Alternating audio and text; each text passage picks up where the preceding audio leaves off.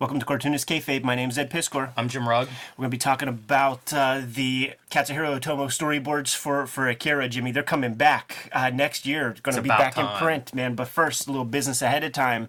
Uh, Christmas is rapidly approaching.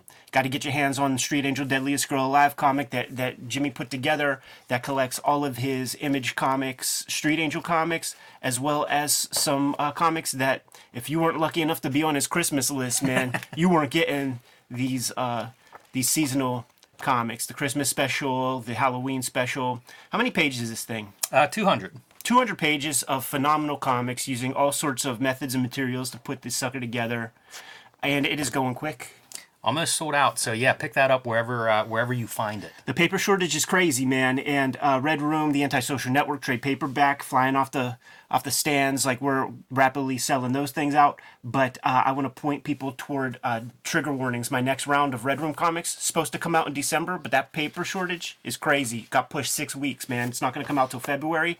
So I want the kayfabe audience to put it all, put these comics on their pull list. I want it to sell out on day one, man. Have to go into reprints immediately. Here's that Jim Rugg variant cover.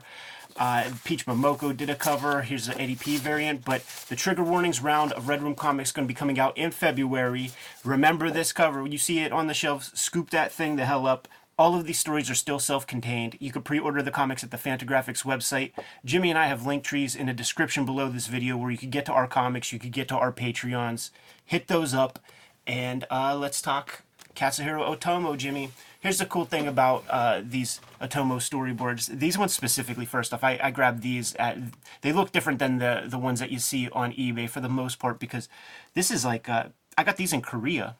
Uh, so they're not the original Japanese publication, which I think was in 1986. Like that, everybody's fighting over the a couple of books that were published in 1986 and not even a second printing or anything like that. So that's why they're so scarce. That's why it costs like 200 bucks a piece or whatever. When I went to South Korea, thirty dollars, and there was a mound of them there. I should have, I could have made a whole business uh, of. Your, of- your kayfabe partner would have appreciated that. I know, man. you know how it goes when you travel and you're going far away. It's like you you, you forego uh, luggage. You know, I, I threw shirts away. and books are always the worst. Yeah. The heaviest possible thing you could you could you'd be smuggling gold and it'd be the same as books.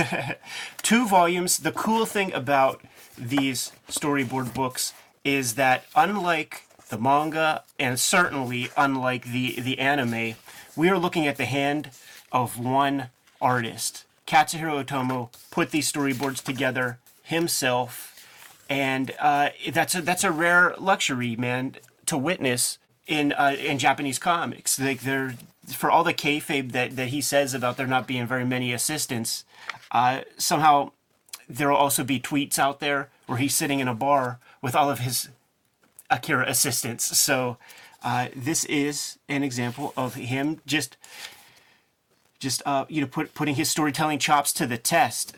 This is very telling material also because they have to they have to track time down to I guess that's millisecond, you know, second millisecond. Is that is that what we're looking at here? And if you've seen that Studio Ghibli documentary where where uh, Miyazaki is doing his storyboards, watercoloring his storyboards. He's got a stopwatch and he like looks at his storyboards and closes his eyes and then looks at the stopwatch. He's tracking the time to try to figure out how fast like these scenes should take place. It's impossible to me to think about that component, Yeah. especially on something this long. If you were doing like a, a minute, maybe you, I could factor seconds into it. But whenever you're doing hours, it just seems like impossible to try to try to calculate. This is really great too as a resource. Like after talking to Peter Chung and hearing him talk about say storyboards and you know how cartoonists don't necessarily adapt to that and what you're what you're showing in storyboards. Right. It's cool to see the cartoonist here doing that adaptation and because it, it is a different type of storytelling than what we get in the in the graphic novels.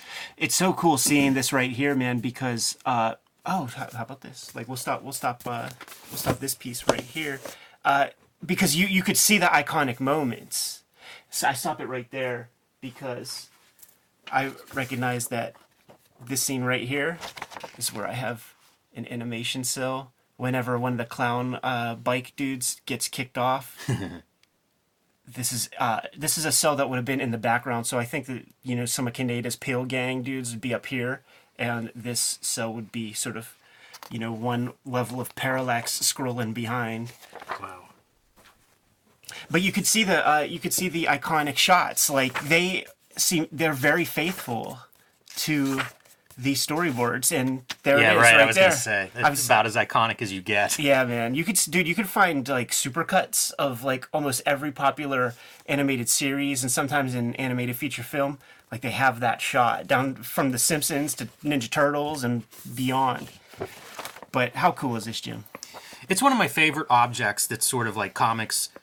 I use the phrase comics adjacent. You know, it, it's one of my favorite objects like that because it is such an insight, and it's all because of Otomo's. You get to actually compare his drawings and his interpretation of the same story. You know, it's like one guy's mind. It's those videos where we have like the same story drawn by two artists or drawn by the the same artist, but you know, ten years apart. That's what you what you're getting here, sort of. You know, that adaptation. Um, it's so valuable though to see the same guy being making these choices.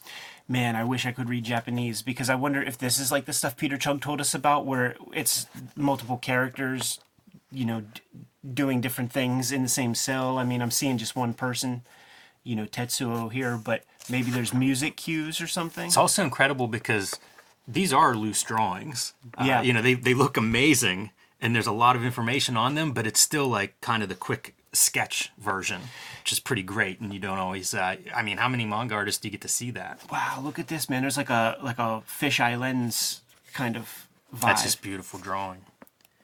That's a really cool cut too, from like building to uh, you know several of those scenes of those kinds of angles and, and background and depth. As a cartoonist and a maker of comics, I would be so satisfied if this is what comics was. But you just for the for the public, it has to be dressed up and adorned and look even extra pretty. But man, we could have had 5,000 Otomo comics like at, at this level. It makes me curious, like how fast he's churning these out, also, because think of everything that he does in this time period. You know, like is, is he doing like fifty of these pages a day or something? Crazy. I wonder if like you know when you're when you're doing your roughs and stuff like you could really start flowing. Like I wonder if he just fucking can zone out and just just churn these things out. Like I would imagine you would have to I mean it's now millions of dollars that are going to be at play here. So I feel like I would be um, nervous and feel a little bit of gun shyness really wanting to choose the perfect compositions like is does he also have sketchbooks running in scrap Right. paper to try to figure out like ah maybe this composition maybe this one uh okay i'll decide on this one and then goes to the final board or is he just going in now these are pretty tight they look they look like they would be light boxed or something Yeah, I really wonder because most of it looks like it's on the board. Also, you know, like sometimes Yeah. you'll see a line that'll cross over and stuff, which makes me think these aren't photocopied and cut and pasted. Like most of them are just five drawings on the page. yeah Um, so is it coming from, you know, is there a draft before this one? It's hard for me to imagine not doing another draft, but also like I don't know. You know, I mean, this is also a guy that's drawing on a scale that very few human beings are able to do. That's so, true. you know, you're talking about some a, a a different type of artist than uh, than than me. Otomo has a uh, an Instagram page that has only like you know two thousand followers or something. But it was a week or two ago he put something up there talking about the complete uh, Katsuhiro Otomo's coming back, and the first piece that's going to be reprinted are the storyboard books. That's how I discovered that it was just one printing of books from like '86 that uh, That blows my mind, but also makes my uh, 1986 zine grow stronger. It's, know, it's about 1,200 pages at this point, but uh, in my head, it's it's a nice warm spot. very inspiring. I look at this all the time uh, when I'm starting a new uh, draft of, of a, a comic, and it's That time. It's ti it's time to uh, begin, uh, you know, composing. Uh, really fortunate for him that it's a feature film, and he gets to Mm-hmm. utilize this uh, this rectangle rather than uh, you know watching Aeon Flux episodes uh, in prep for Peter Chung, seeing how they have to compose these shots within the square of the of the cathode ray tube televisions of the day. Hard to compose inside of a square for me, unless you just like tune yourself into that. Yeah, there's uh there's really I, I love whenever he breaks like outside of the panel to do extra information, or whenever it's like a pan or a zoom or something, and the drawing is bigger than the uh, Yeah. than the square. You know, that stuff is really kind of cool. I love looking at these two and thinking of them as like their instructions. Totally. But what's crazy is, unlike, say, the instructions of a screenplay, where the director's then gonna ad lib a little bit, feel the vibe of the room, change things as needed, I recognize every shot here. You know, like these are rigid. This is this is now a scientific formula rather than a recipe for, you know, make it making tacos or something like that. There's it doesn't look like there's much room to play. Like here's one of your pan shots Yeah, that we were talking about, where it just extends into other scenes. Yeah, you see it a lot whenever you get into storyboards. You know, those kinds of like uh, technical instruction that's part of the drawing. Um, you know, zooms and, and pans. Right. Uh, probably the the things that most stand out in that regard. There's the arm growing back with the gimmicks. I think somebody said we, we showed off Akira's animation cells like as like one of the very first uh, show and tells that we did. This looks like it might be like a little paste up joint. Um, Photocopy.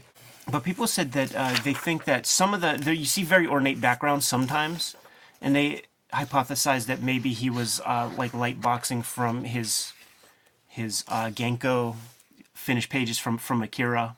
That would make a lot of sense. Yeah. Why wouldn't you use that if you had access to it and you know for what you're what you're attempting here? Another iconic shot. It's amazing that these like iconic shots start off at this very small stage. Like I don't imagine that these pieces of paper, if you, if it's a standardized format and you see the Studio Ghibli documentary, it's not very much bigger. It's Yeah. it's less than than uh, eleven by seventeen. Right.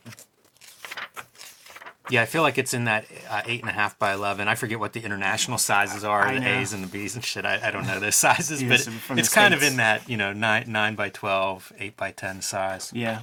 There's only so much time in a day, right?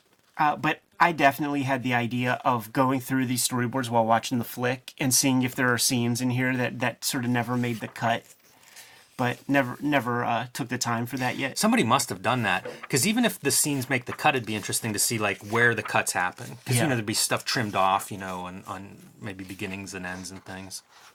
Shots missing, pull, pulled out in process of editing. Right. And then again, who knows? You know, I mean, again, because of Otomo's unique relationship as director, storyboard, writer, artist of the, you know, it he probably has a pretty clear idea of what he's planning to put on screen. Right. I feel like I don't recognize a lot of this stuff back here. Man, that's just such a great when he gets into rendering. Yeah. So there's a part where there's the um, Olympic Coliseum, and Tetsuo is sort of the lord of his own little realm, like something like around here is where this sucker takes place, man. Check this out. There was an Art of Akira exhibit here in town. Shouts to Joe Peacock, who owns like so many. Uh, well, he owned uh, a lot of uh, Akira animation cells. He's he's gifted them to Pixar. I think it's an archive of something like ten or twenty thousand of these various drawings. So I hooked him up with the with the uh, local local museum here in town uh, to give kind of a dry run for what he presented across the world, actually.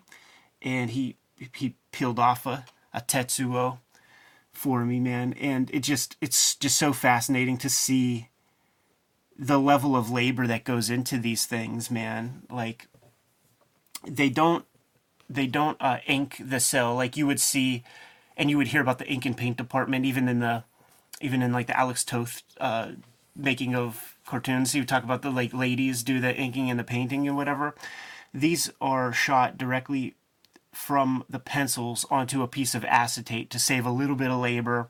And it's interesting, like, I can't quite tell how the red line shows up here. Maybe you see like a little red. I can't, can't, can't exactly tell, but that's where the kind of color holds go, where you, you choose a different paint. And it's very precise. Like, you know, it, it looks one for one. Yeah, right. I am always amazed when I see this kind of animation where like the pencil lines, like look at this arc, right? That's one really fast. You know, you're moving your full arm to make that thing. Yeah. Disney has uh, has released books that are sort of like the equivalent of an artist edition, where they show some a, a bunch of this art, and it's the same thing. Like I just marvel at those lines, and and you can see it here. It's one line for you know, it's one pencil line. Yeah. It's phenomenal. That's another approach to drawing that certainly I don't do in my comics. You know, I'm going over things and trying to make lines thick and thin and all this different stuff. Uh, but I marvel at it whenever you see it because it, it's kind of this perfect, precise line, and you don't see many lines like that anywhere, like in any drawings. Yeah, I like I I do think that there was probably some toil underneath. Like like this is this is their version of inking. Like let's figure out the sketch, let's do some underdrawing, and then you gotta have a clean one. Yeah, to, to, yeah, to yeah. shoot from. That, that makes total sense, but it still is a line that like you just never see. That's a clean, sharp. You know, that's a sharpened pencil that's making that line. Yeah, man. Uh, you you paint the back of the sill, and we did done a couple of these when when I was in art school. Like it could be a little messy on the back, and it somehow just smooths out on the front. But then there are the times when, if if there is like an explosion or whatever, you need that paint to be opaque. So check this out, man. There's like just this level layer layer of black that goes underneath all the color, man, just so that It looks like tar. Yeah, you know, for really that does. opacity part is like, yeah, yeah, I can see it's it's warped and everything Yeah. from the thickness. Uh, so they're shooting light from behind, so you don't want that light to show with brush strokes and things, man. Pretty pretty rad. Anyhow, kayfabe crew, uh, like I said, they're going to be reprinting these uh, these Otomo storyboards. It might just be available in Japan, that, but that doesn't mean that you can't you can't scoop it up yourself. Might cost you thirty dollars shipping, fifty dollars shipping, but you don't want to miss out. Yes, I've been looking for these books uh, is, ever since I heard about them, which was before you went to Korea. So really, no excuse for not buying a couple sets of these, Ed. um, but they are impossible, uh, impossible to find now for less than a couple hundred dollars each. So I'm looking forward to the reprints. Yeah, keep keep your eyes peeled on the Mandarake websites. Keep your eyes peeled on uh, the Japanese eBay. And uh, if you're lucky enough to travel the world, then you wander into a little shop where you might think that there are some Mogwai or something around. Maybe you'll see these books on the shelves. Look, this was my uh, in, in the Street Angel book. That was my homage to the uh, the Akira storyboard covers. Genius. Genius. It, it really works out, Jimmy. Anyhow, K-Fabers, like, follow, subscribe to the YouTube channel. Hit the bell will notify you when new vids are available. What's out there, Jimmy? Join me on patreon.com slash Jim Rugg, where you can download a dozen of my out of print zines and mini comics. You can see a bunch of my original art, scripts, layouts, uh, kind of the process of how I make the comics I make. Uh, all that's at patreon.com slash Jim Rugg. Red Room, the Antisocial Network trade paperback in stores today. Uh, get it, get it at your local comic shop. These things are going fast. Uh, you got to pre-order Red Room Trigger Warnings issue number one. There was all sorts of ransomware and stuff that happened at Diamond, and it cut off uh, the orders for Red Room issue number one. So I do think that uh, it's going to be a rare commodity, and I want to see that sell out right away. Hit my Patreon uh, up to read the comics ahead of time. We have link trees in the description below this video where you can get to all of our stuff. What else, Jim? You can subscribe to the Cartoonist Kayfabe e-newsletter at the links below this video. You can also find links to uh, Cartoonist Kayfabe t-shirts and merchandise at the links below this video. That is hot rod. Yeah, our homage to uh, Roddy Rowdy Piper's outlaw t-shirts himself. One of my favorite uh, wrestlers in the game, man. Rest in peace. All right, Jimmy, give him those marching orders. We're going to be on our way. Make more comics.